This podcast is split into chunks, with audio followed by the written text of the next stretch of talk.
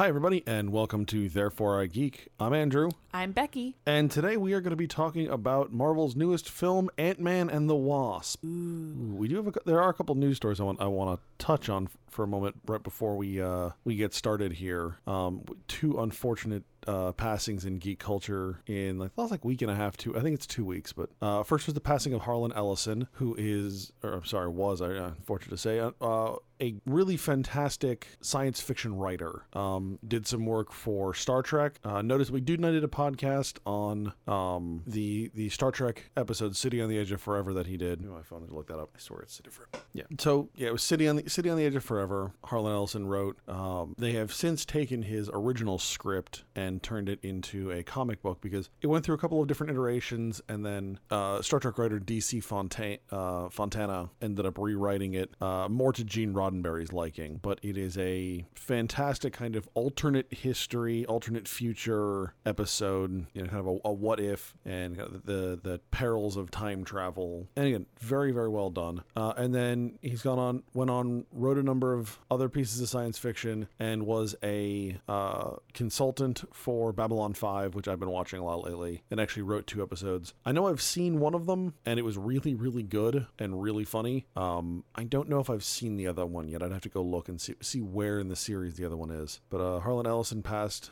he was in his 80s and then the other unfortunate one is the passing of Spider-Man co-creator Steve Ditko which happened yesterday uh, as we are recording on Sunday. And that was really that's really unfortunate. I mean you know the man was 90 so at least he had a nice long healthy life Right. but, you know, I mean, he's the co creator of Spider Man, creator of Doctor Strange, had a major impact on the Marvel Universe in general, fantastic artist. Went over to DC for a while. Uh, a number of the characters that he did originally while he was at um, uh, Charlton Comics and then were picked up by DC is actually what a lot of the characters from Watchmen are based on. Yeah, so uh, the question that he wrote uh, is what the, is what Rorschach is based on. Obviously, Rorschach plays a, a major role in, in Watchmen, and then he came back to Marvel and created characters like Squirrel Girl. I think he actually also created the Micronauts. Uh, I really want Squirrel Girl to get her own. I'll just say the Micronauts because that, that may that may actually end up tying into uh, what we're about to talk about, which is Ant Man and the Wasp. Yes. But um, yeah, I mean, you know, Ditko is kind of an interesting character because he was very, very quiet, very, um, you know, kept to himself. He had a, a major falling out with Stan Lee, which is why he left Marvel Comics originally. It definitely had to do some, something, obviously, with Spider Man because that's what he was really doing at the time. But he never really talked about it, and Stan never really talked about it. And unlike a lot of people who who have since been really, you know, really looked to to try and say capitalize on Marvel's success, it puts it in the wrong light because it, it, it makes it sound kind of greedy. But like Jack King or Jack King, Jack Kirby's estate, Jack Kirby originally and then his estate, you know, has definitely been involved in legal battles with Marvel over the characters that he created for Marvel. Um, you know, Steve Ditko never did that. What the only thing he wanted was to be recognized as co-creator. And, you know, Stan was, you know, pretty willing to do that. He had pride in his work. Yeah, but like that's all he wanted. Like, he wasn't looking for the money. He wasn't looking for all he wanted to be was to be recognized for the things he did. And and I think that's a that's a certainly a reasonable thing to ask. And in light of kind of the way that other people have acted, good or bad, and I do think Jack Kirby a deserves more credit than he gets, and b deserves deserves more money for you know the success of the characters. But you know all he wanted was just hey, this is my work. Uh, you know, and I think that's something to be uh, to be respected, Right. along with his skills. Yes. So, so two unfortunate passings this week, but uh, you know, that's unfortunately Life goes on. yeah, unfortunately that's just that's life. Um, so with that, we'll go. Let's go ahead and get into Ant Man and the Wasp. So obviously this, obviously this is the sequel to 2015's Ant Man, and kind of to place the film, it takes place almost a full two years after Civil War. So the, the general premise is that uh, Scott Lang has been on house arrest for the last two years uh, as a result of his actions in Captain America: Civil War. So he basically, because he had a family, he took a plea deal, which was kind of alluded to in Infinity War. Yeah, I don't remember what they said in it. They said that that uh, Scott and um, Hawkeye took plea deals because they had families, Ah. and that that's where they left it. So here we see Scott, um, basically at the end of the two years of house arrest, and you know he's he's, he's really been trying to play by the rules because Toe he- the line. yeah, because if he doesn't, then you know he's going to end up in prison for twenty years. and he really wants to be there for his daughter. And Right, which you know that's a that's a that was a strong theme in the first film was his desire to have this relationship with his daughter. So you know, he's really doing his best to still have that. And so so he's been really trying to avoid superheroics. Side note, can we please build a box fort slash ant riding roller coaster with all the uh, moving boxes that we had because that was just epic the the little fort he came up with with his daughter in the first scene I mean, it was definitely epic. I'm an engineer and I don't think I could pull that off. why did i marry you I caught you off guard Eh. and you've never recovered since. that's fair And now you're just too sleep deprived to, to do anything about it. um, yeah, so that's kind of where the where the film picks up and kind of kind of places it. it. It is actually before the events of Infinity War, which is kind of what I expected, and that it would it would give some explanation as to what was going on and why Ant Man was not involved in any of the events of Infinity War. i think it would also be hard to do a standalone movie that took place after infinity war except for the sequel to infinity war True. No, I mean I don't disagree. It was it was one of those things like because the question came up uh, at the panel I did at, at Tidewater Comic Con for for my other podcast, and uh, yeah, I'm not really surprised kind of when it took place. No, this stuff is going to require some actual editing. That's fine. It was going to require editing after I uh, couldn't remember the name of the fucking episode. right So, you know, before we like get into specifics, so what did what did you think of the movie? overall i really liked it i had some issues which we'll get to but overall i thought it was it was entertaining um what i was kind of I don't know, taken aback is the right word. Just, I found it interesting that this movie really is about the heroes aren't really saving humanity, saving, they're, they are trying to save Janet. And that is it. Their, their only motivation is not to save humankind, is not, it is just to save Janet Van Dyne, the original Wasp. And which is very interesting because even in other even like Civil War where Captain America is trying to rescue his friend Bucky and and you know save his name and and legacy and everything like that, it's still about, you know, saving people. People were innocent people were murdered and, you know, finding out who the actual bad guy is because it's not Bucky. This one there was eventually, you know, we would like to use the quantum particles to heal people and save Ghost and whatever, but um but really the motivation is completely selfish, which is kind of interesting. Obviously, I don't know if it, I would just strictly say it was selfish, but it was a very personal Yeah. mission. I think more so, like Civil War tried to be personal, but because they had the Sokovia Accords kind of hanging over it and the whole, you know, hero versus hero kind of thing, there was a lot more political kind of going on that that intermixed with it that didn't make it feel as personal. Right. Whereas this was intensely personal. Yes. And that was interesting. What did you think? Overall, you're right. I thought the movie was entertaining. I do think it kept very well with the original Ant Man, like in terms of tone and theme and everything. I just don't know that I like. I kind of walked out and I was like, that was nice, but like, wasn't anything special. Yeah. I mean, like, I'm really happy to see uh, Janet back because reading Avengers, she's become one of my favorite characters.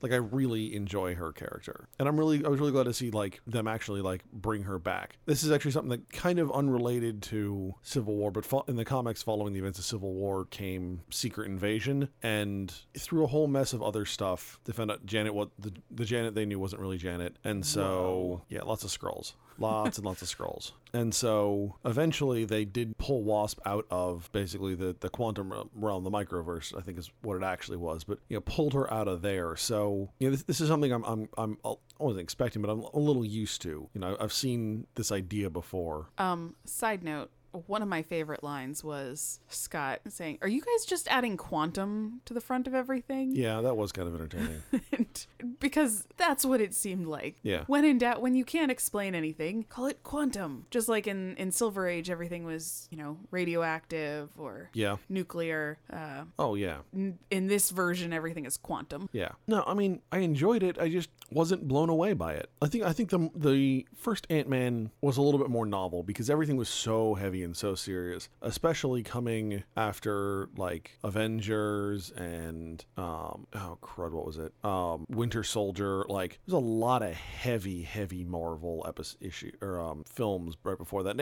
comes in and it's like, hey, this is light and happy and fun. See, I, I found this movie to be kind of refreshing, possibly because it didn't, it, it kind of tied into the other movies, but it also works just fine as a standalone. And because it is so personal, it was so personal, it was just, it was different than a lot of the other movies, and especially for being a sequel, because most of the time you get into the personal stuff and the character development in the first movie, but I feel like a lot of that happened in this movie. Like, for example, finding out, like, in the first movie, you think, oh, Hank Pym's just a grumpy old man, his wife died, blah, blah, blah. But now, in this one, you really get to see, yeah, he was kind of a jackass when he was younger, even before his wife died, which, if you read the comics, you know, because I know this from listening to your other podcast. Yeah, no, no, Hank's, Hank's a, Hank's a flaming asshole for a long time. Right. And and so you get to see this in like everybody who talks about him from the past is like, "No, you're a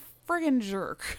no, although we did kind of get to see that a little bit in the in the opening sequence of the original Ant Man, a little bit. um, when he punches uh, Howard Stark, right. Which is also satisfying. Right. But you it's still like, oh, he's, you know, middle-aged man and y- at that point he had already lost his wife. So it's like, okay, well maybe he's just a grumpy old man. But n- no, he's he's just been a jackass his whole life. Yeah. Um. See, I would disagree with you a little bit in terms of it's very it's it's refreshing when you when you're looking at it from the fact that Infinity War just happened. Right. We only went to Infinity War a couple months ago. Right. When you look at it kind of in the bigger Marvel, especially I think after Thor Ragnarok, I did love Thor. well, so did I, which was so much so different than a lot of the other Marvel films that like, you know, they've been pushing the envelope a lot. And like Ant-Man was one of the first ones to really start pushing the Marvel formula and pushing the envelope for Marvel. So then when Thor pushed it a lot more, this kind of feels don't know like a step back, but this is kind of middle of the road now. This isn't this isn't the outer limits. This is this is right in the middle. Yeah. And I think to each his own. and I think like Infinity War pushed pushed the like the envelope even further like the other way like op- expanded it further the other way in terms of like darker and Well, you know, and the good guys don't always win. right which is always refreshing bec- in in any movie because the good guys always win. right no no no I, I don't disagree with that but yeah I mean this this was uh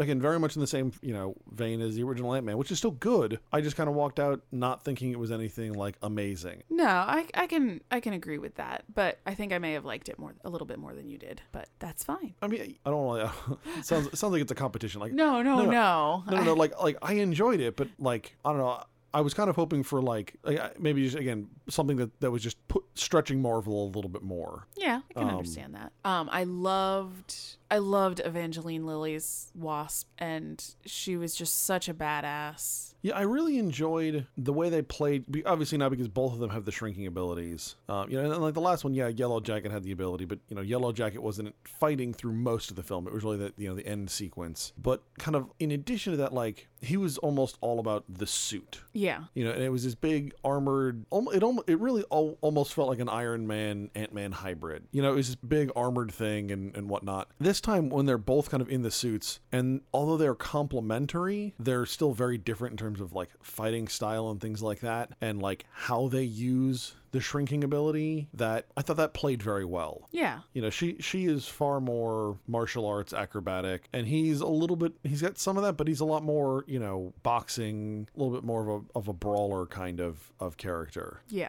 Um, I also liked the fact that um, his uh, his size changing abilities weren't consistent the whole time. Like yeah, he had problems with the with the tech, which in part uh, you know goes back to the old Avengers comics where Ant Man would he you know he he got stuck at ten feet for like eight issues or something like that. Right. or like he can't go above a certain height or it'll kill him or he can't you know shrink down. There were all kinds of different problems that he had with the technology. So i really enjoyed that because it was like a it's a nice throwback to the, the comics and b it makes it changes things up a little bit. Like iron man gets a new suit every every uh every film. Captain america's fighting style changes and evolves every film you know but in general they always get better. Well this time it didn't really get better. It like the tech kind of got better but it also like didn't Right. Well, and also throwback to the original comics. Um, there was a reference Laurence Fishburne's character made to the Goliath. Well, so it's something you probably you're probably un, unfamiliar with is that like Bill Foster becomes Goliath Yeah. for like a, I mean it doesn't happen I think until the 70s or 80s, but like Bill Foster eventually becomes that character. So like Hank Pym ends up being a whole host of other characters, um, oftentimes sometimes changing with his uh, emotional or like you know bipolar mental state. Yes. Um, I just remember listening to you on Some Assembly Required,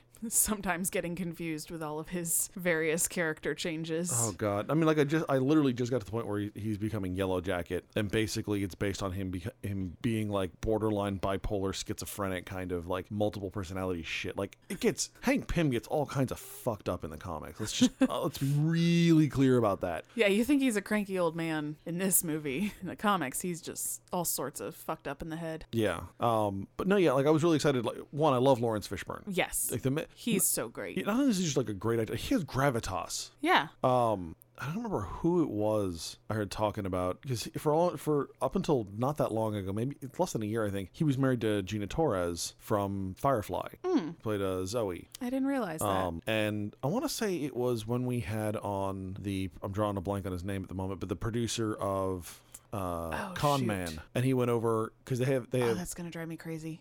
for their their Kickstarter thing, they they had a um, they had a bunch of people who were in the in the in the first season of um, Con Man on kind of making fun of Alan Tudyk, and they went over to Gina Torres's house, and like Alan Tudyk like pops up pops out of the pool on Gina Torres, and she like tells him to go away, and like Laurence Fishburne, was- and like he was just like even in like person when he's not acting, the man just has a presence and a gravitas to him, and you're just like, oh, it's Laurence Fishburne, holy shit. Yeah. Like, so, so, I mean, like, I love him. And then he's playing Bill Foster, which is a character I really enjoy too. So, yeah, that was great. I was a little disappointed, or I was, I should, I should say, I was almost disappointed because I thought they were going to turn Bill Foster into a villain. I was like, don't, don't do it. Don't do it. don't do it. And then he turns out to be like a good guy, but kind of misguided. Like, I'm trying to help this girl who's been through a whole mess of shit. And you're kind of, like you said, you're just kind of a cranky old asshole. Yeah. So, you know, I'm actually going to try and help her. And Yeah. then and then he kind of disapproves of her ways and no, I thought that was No, I really liked his character, and I liked Ghost too. I was not happy with that acting job. yeah, It was really not very good. It was. It was a little contrived. Well, the character was kind of contrived, but like also just like she just like the accent was bad, and then she felt kind of wooden. Yeah. Like facial expressions just didn't work, like any or at all. Yeah, and I, I will say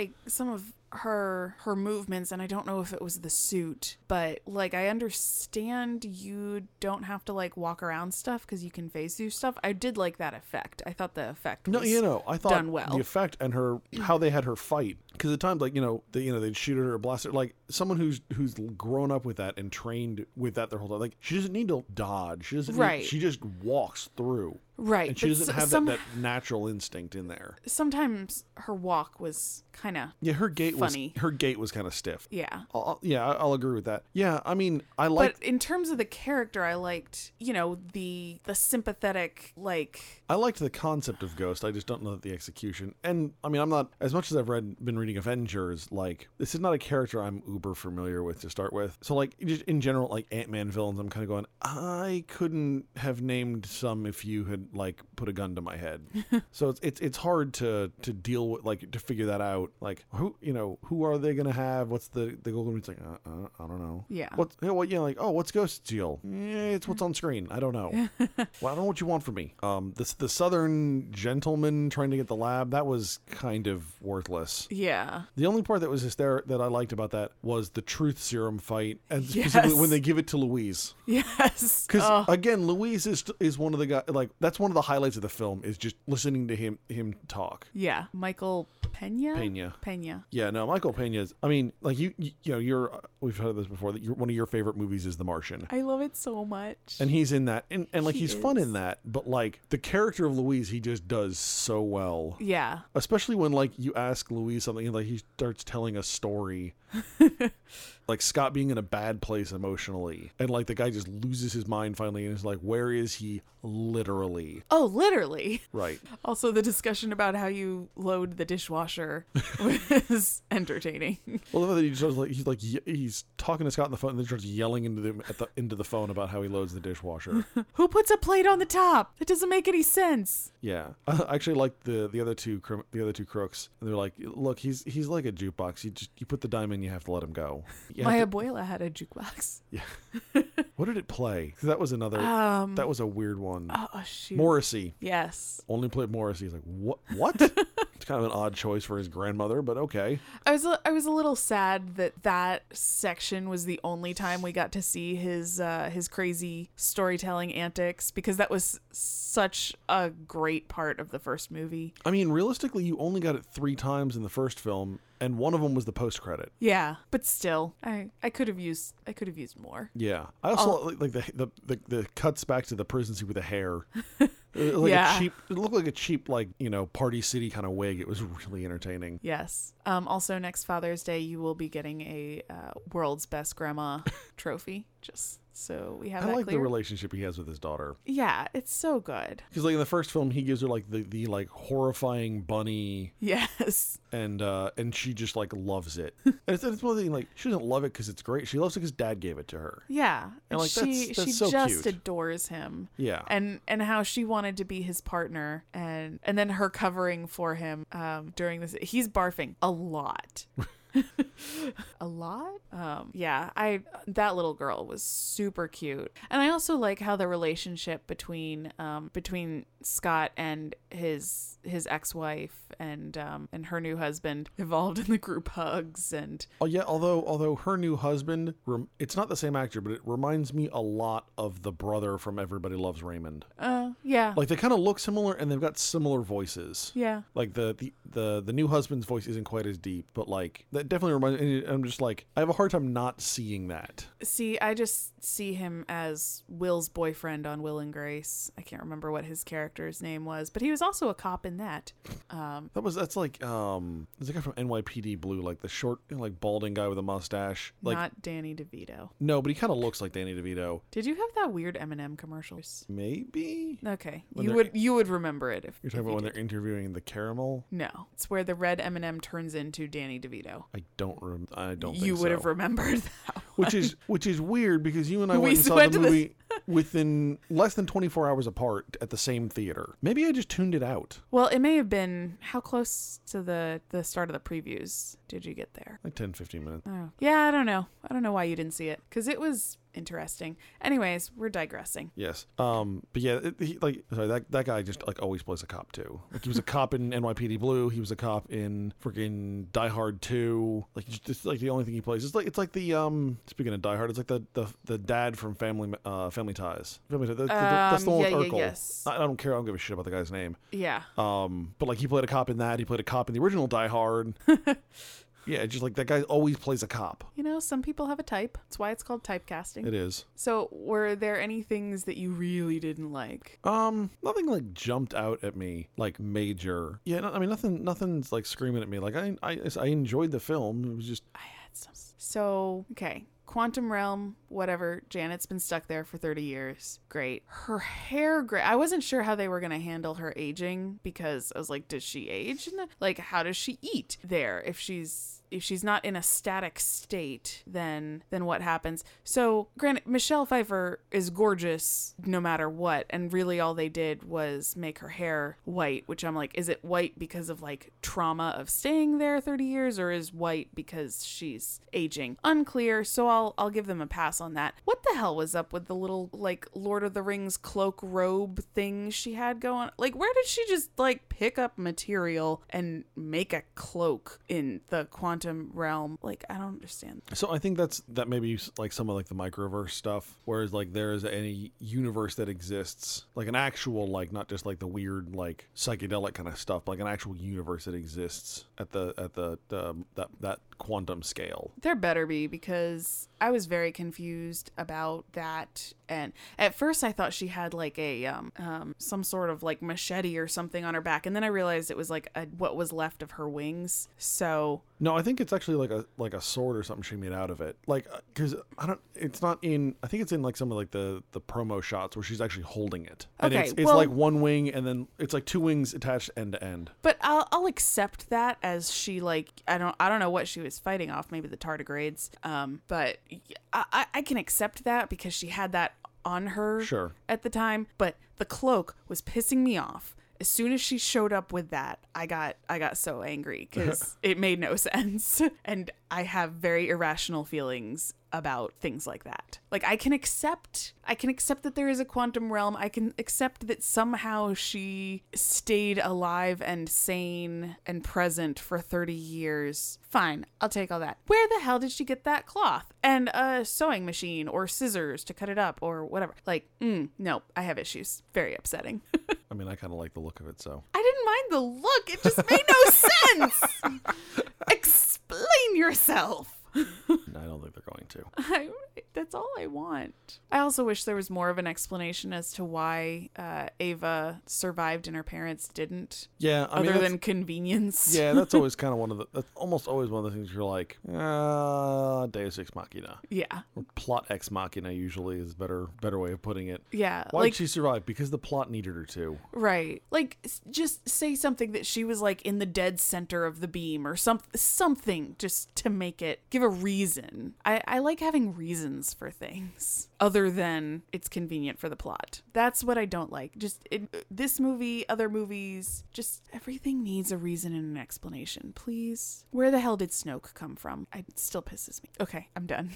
That pisses you off, but you didn't get pissed off where the Emperor come from. No, no. Hold on. We are going to because the emperor okay, you you're like, okay, we're fighting against an empire. That's just like an established part of the backstory. So the empire needs an emperor. And yes, in 20 years we find out we start to get the backstory on the emperor. But you didn't need that. You just know that there is like a supreme over- overlord. By the time we get to the Force Awakens, we already have so much canon and everything explaining the Jedi and the Sith and the rule of two and, you know, all of this there's there's so much legend and everything and we're supposed to somehow believe that there is this super powerful person who's super strong with the dark side that we've never heard of before who has the power to meld the minds of two people across the galaxy like some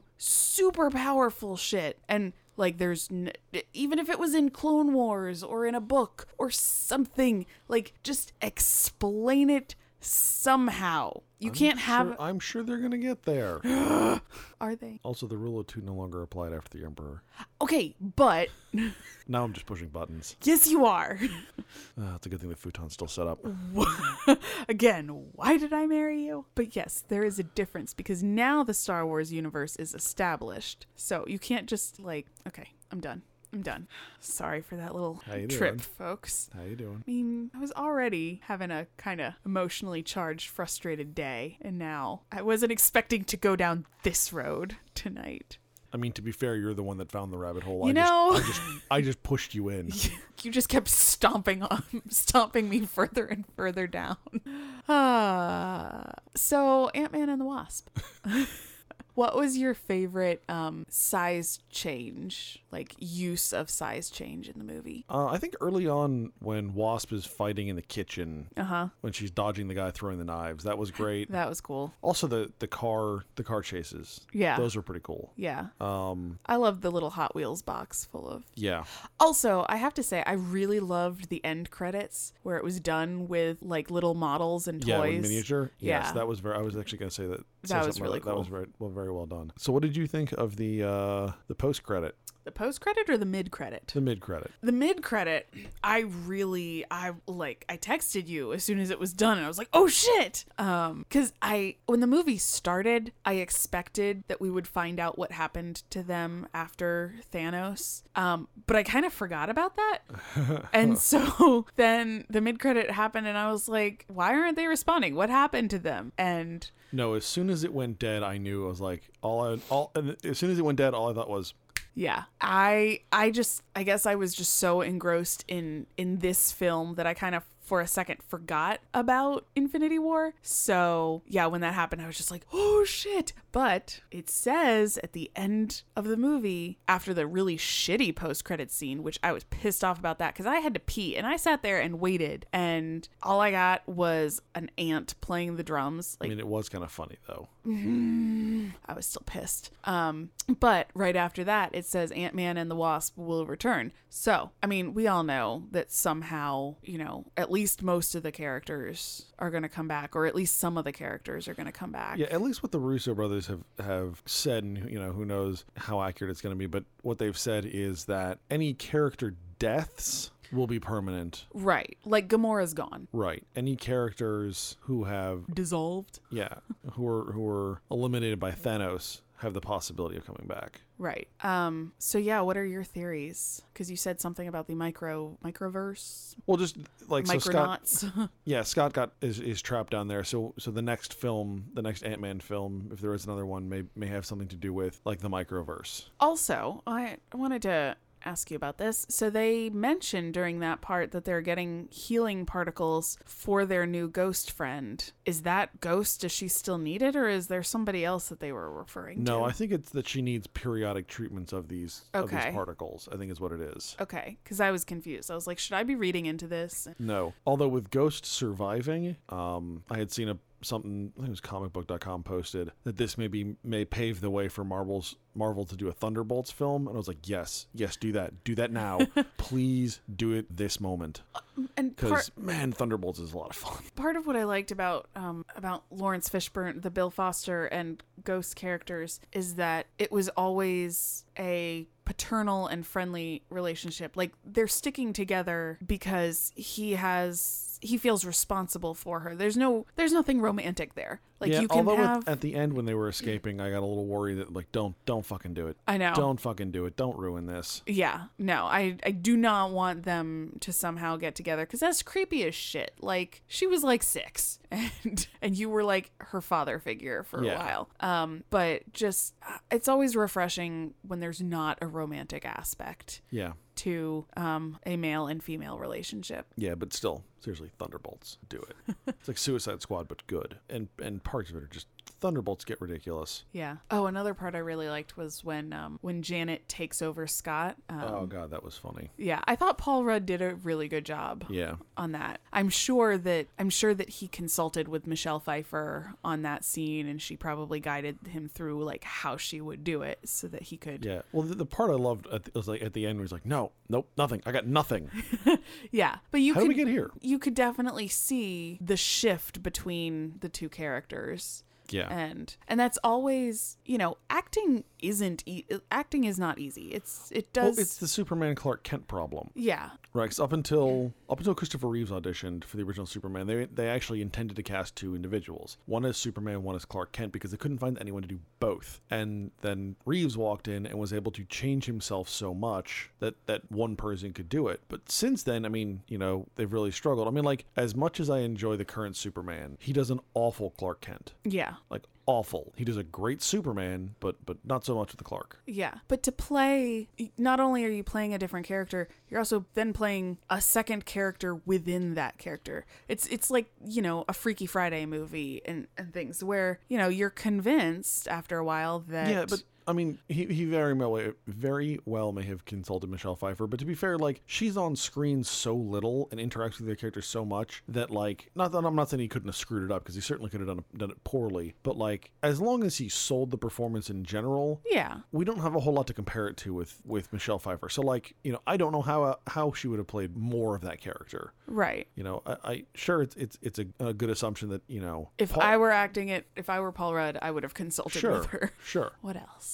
Do we know how the box office is doing? Uh, it's doing okay. It's about I want to say seventy. I looked that up earlier. It was like seventy-two million or so, which is not huge, but it was. It's about not quite twenty million more than the original Ant Man did. Like fifty-seven its opening weekend. Original Ant Man actually is is one of the lowest-grossing Marvel uh, MCU films. Like, Yeah. MCU films. Like obviously, like currently, if you look at like Box Office Mojo, obviously Ant Man and the Wasp is the lowest because it's just brand new. But like, the original Ant Man only grossed like 180 million domestically. Like it was it was really low. So, you know, we'll kind of see uh, where they choose to go from here. And I mean, you know, depending on what's going on, you know, unless it's something major like Infinity War or, you know, something novel like Black Panther or hopefully Captain Marvel, you know, Marvel may be seeing diminishing returns at the box office. Yeah. Which I mean, we're 20 films in. If we're, if we're now just hitting diminishing returns, w- fuck. Yeah. It's a pretty good franchise. yeah, like I don't remember how much Disney bought Marvel for, but the point is they've they've made it over many times. All hail corporate overlord. Yes. Yeah, and hopefully in the near future, Corporate Overlord will also have the rest, almost all the rest of the Marvel rights. Yes. So close, Excellent. so close. I'm excited. I, I really want a, a, a Fantastic Four movie that doesn't suck. And I liked the the original Fantastic Four films better than most people, but they were still not good. The only reason I saw them was because I had have had a huge crush on Ioan Gruffudd. Yeah, see, like that's that. Those films are the entire reason. Like, I, I was doubtful about Chris Evans. I was doubtful about Chris Evans until I saw. You were doubtful of Um, him as Captain America. I was doubtful of, of him as an actor ah, until I saw Sunshine. I still haven't seen that one. It, it's it's one of the best science fiction movies I've ever seen until the last ten minutes, where it just turns around and kicks itself in the dick really hard. What about The Martian? That's the best science fiction film. I mean, I I also really enjoy The Martian, but like, like as good as The Martian is, Sunshine is far more visually stunning. Like, Yeah. it, Sun, Sunshine is still one of the best visual films I've ever seen. It's also probably more fiction. I mean, The Martian Oh, yeah. is not all that No. far from where we hopefully will be. No, in the last like 10 to 15 minutes, like Sunshine just turns around, turns itself into a bad slasher film and kicks itself square in the nuts. you ever watch those like diving vi- like the like the like international diving videos where like it's some really obscure country that doesn't really do like, you know, Olympic sports and like the diver comes off and he does like a bunch of like cool stuff and then fucking belly flops? Yes. That's what that was. That's what that film was. Um now he was really good in it and um Cillian Murphy was really good in it. Who I also have a crush on. Um, yeah, again, good good film. But I actually walked out of the theater for for a couple of minutes and then walked back in. Like I was so pissed off. Like I saw I saw where the movie was going and I got so angry I walked out for a couple of minutes and had to calm down. Wow. Yeah. I have never been so upset as to walk out of the. Well, so that's why I walked back in. Is so, so I had gotten lost trying to find the movie theater. It was a, it's a theater in New Rochelle, New York, and it was it's a, it was a nice theater. That's why I went to New Rochelle because it was the closest theater that wasn't awful near me in college. But like the the parking garage for it, like you could only get to it. There were a whole mess of one way streets. You could only get to it from one direction. I could never quite remember like the sequence of one ways you had to get to it. So I spent like 45 minutes driving around trying to find this stupid parking lot. I finally find it. So you're already on edge. Right. I was like, well, like I wasn't on edge, but it was like it was more along the lines of like I just put in so much effort to see this movie, and then I spent money on it in college, and I didn't have a whole lot of money in college. So like just all the all the time, money, and effort that went into me getting to this stupid movie, I was like, I can't. I can't not watch the last 10 minutes. but I had to like walk out and calm down otherwise I was just going to start screaming at this at the, the screen. I guess I'm gonna have to watch this so And, that like- I and, like, the- understand the what you're talking about. The other the other two people in the theater with me like I'm sure would have just started, you know, just judging me hard, but How did um your theater react to Ant Man and the Wasp? It wasn't bad. It wasn't like amazing, but the the, the couple next to like, the guy next to me, um, he re- he was really into it, and um, especially the mid credit scene. Like his wife was just like, "What the fuck?" and I, I guess she hadn't seen Infinity War, and he's like, "Yeah, you don't you don't understand that. That was that was the shit though." he was super into it. Um, Yeah, my my audience was there. There were not a lot of people. I was like, this is opening weekend of a Marvel film. Like, why is this not jam packed? But um, but the people that were there were really enjoying themselves. Yeah, I will say my theater filled up pretty well. Like I thought it was going to be pretty empty, and I think the seat next to me was one of the few empty seats. Um, but I mean, it didn't it didn't fill up until the end. Oh, I I never told you. Uh-oh. Oh my god. Uh oh. Oh, I almost I almost had to lose my shit. Uh oh. This woman brought a fucking newborn into the theater. No. Kid started crying for a minute and then it stopped. Like like she was nursing him in there, and I know that because she brought the fucking nursing pillow. and I know what that looks like now. like at first she, she she walks up, she got all the stuff in her arms, and then I realized she has a baby carrier, and I was like, "You have got to be fucking kidding me!" Like I I almost got up right there and walked out and got like got the management like, "What the fuck?" Yeah. Um, the kids started crying like crying a bunch like right at the end. but it was like right as like it was like right when I bring up like I knew the film was almost over, so I'm like I'm not gonna go like, but I was just like I was very like when the kids started crying a little bit at first, I was I almost like I almost went and like lost it at a fucking manager. Yeah. Well, and when when your kid is crying, you leave. Like, Right, and she didn't. yeah, because I've brought Malcolm to a few to a couple of um, live theater, not a movie theater, but live theater shows. We sit in the back right by the exit, and I try to keep him as quiet as possible. And as soon as he starts making any peep, we are out the door. No, she was in the back row with me. She was at the other end of the back row, or I would have lost my shit just on her. Yeah. Uh, yeah, back row at a movie theater, no. Well, back row it depends. Like back row at the movie theater we go to, no, Right. Because you come in from like Yeah, row true. three. Other movie theaters, True. like if we were at the narrow, back row, fine. One, don't bring your baby to the movie theater. Right. But Step one, don't be a douche. right. Step but if you do, If you're gonna be a douche, be as close to the exit as possible, and as soon as that baby makes a peep, you are out the door. oh my god, I was so pissed. Ugh, I'm sorry. That, would, that would, there was like a stressful like ten minutes. Where I was just like, I'm gonna have to get up and say something. There were a few kids um, in in our theater, but they were all very well behaved. At least as far as I know. I mean, didn't in general, in general, especially like a superhero movie, I can I can deal with kids. Right. Um, when I went and saw Inglourious Basterds, and the woman next, like, a couple seats down from me had her like four year old, I was less understanding about that one. Yeah. Well, because I'm pretty sure it was the significant other of the guy sitting next to me. Because as soon as we got to the first scalping scene, she was out the door. I'm a little impressed she made it that long. Um, I don't know if I'm more or less impressed that she like made it in the door with the movie Inglourious Basterds Right. even if you know nothing about Tarantino, if you can't tell that it's rated R, anything, the name Inglourious Basterds should turn you off of, of bringing your, your toddler, Right. preschool or whatever. Um, but then, like, that guy's phone rang almost nonstop for the last 15 minutes of the movie. Ugh. And I finally leaned over and looked at him like, fucking silence it or I will silence it. And I didn't even like that movie very much. I just But like if I if I am paying ten dollars to go see a movie, I'm going to enjoy it. I'm at least going to enjoy the the fact that I went to see a movie. Don't fucking ruin that for me. don't bring a baby and turn your fucking phone off. It is not that difficult. Right. Unless you are a fucking brain surgeon, you are not that important that you have that you cannot be away from your phone for 2 hours. Or if you are, don't go to a movie. Right. If you're on call, don't go to a movie. Wait until your actual day off. They're playing every day.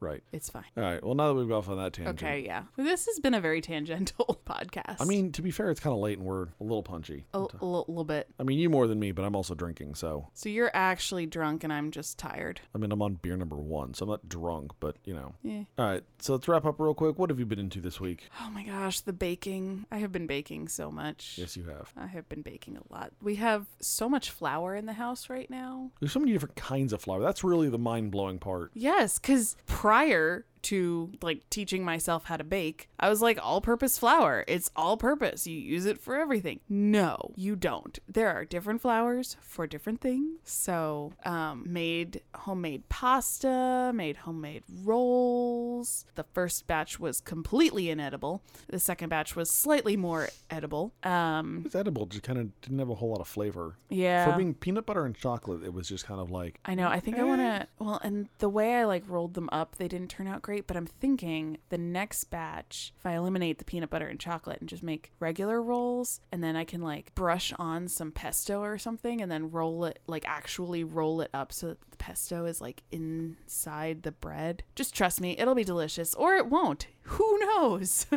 um yeah so i've been baking and then i'm also um, working on marketing for the community theater that i just started on the board at. So little theater of norfolk if you're in norfolk check us out. Shameless plug since i'm now in charge of marketing. Shameless plug, and it's free.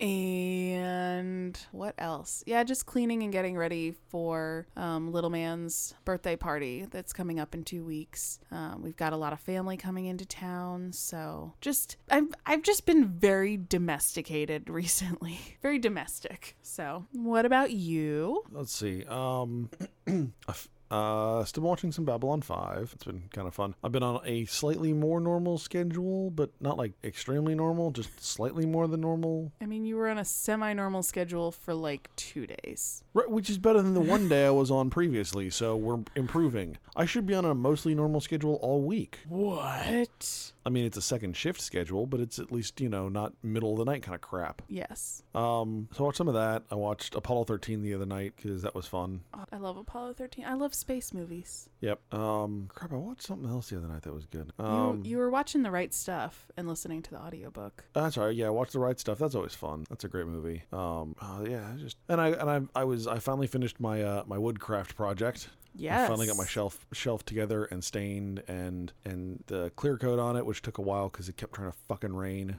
And now Um, you've got all your bomb, well, most of your Yeah, I've, bombshells got, up. I've got I've got eleven of thirteen bombshells on the uh, on the shelf. I could have twelve of thirteen if I moved the, the deluxe Harley, but I don't want to move the deluxe Harley Quinn. I like her like in the middle. yeah. Now I'm working on how to how to best light them up. Um, so working on that. That's, I mean, it's been a fun project. I'll, I'll tell you that. And now I have a whole bunch of empty bombshell boxes around my around my office, which I need to put in the attic. Yes. Um, yeah, that's about it.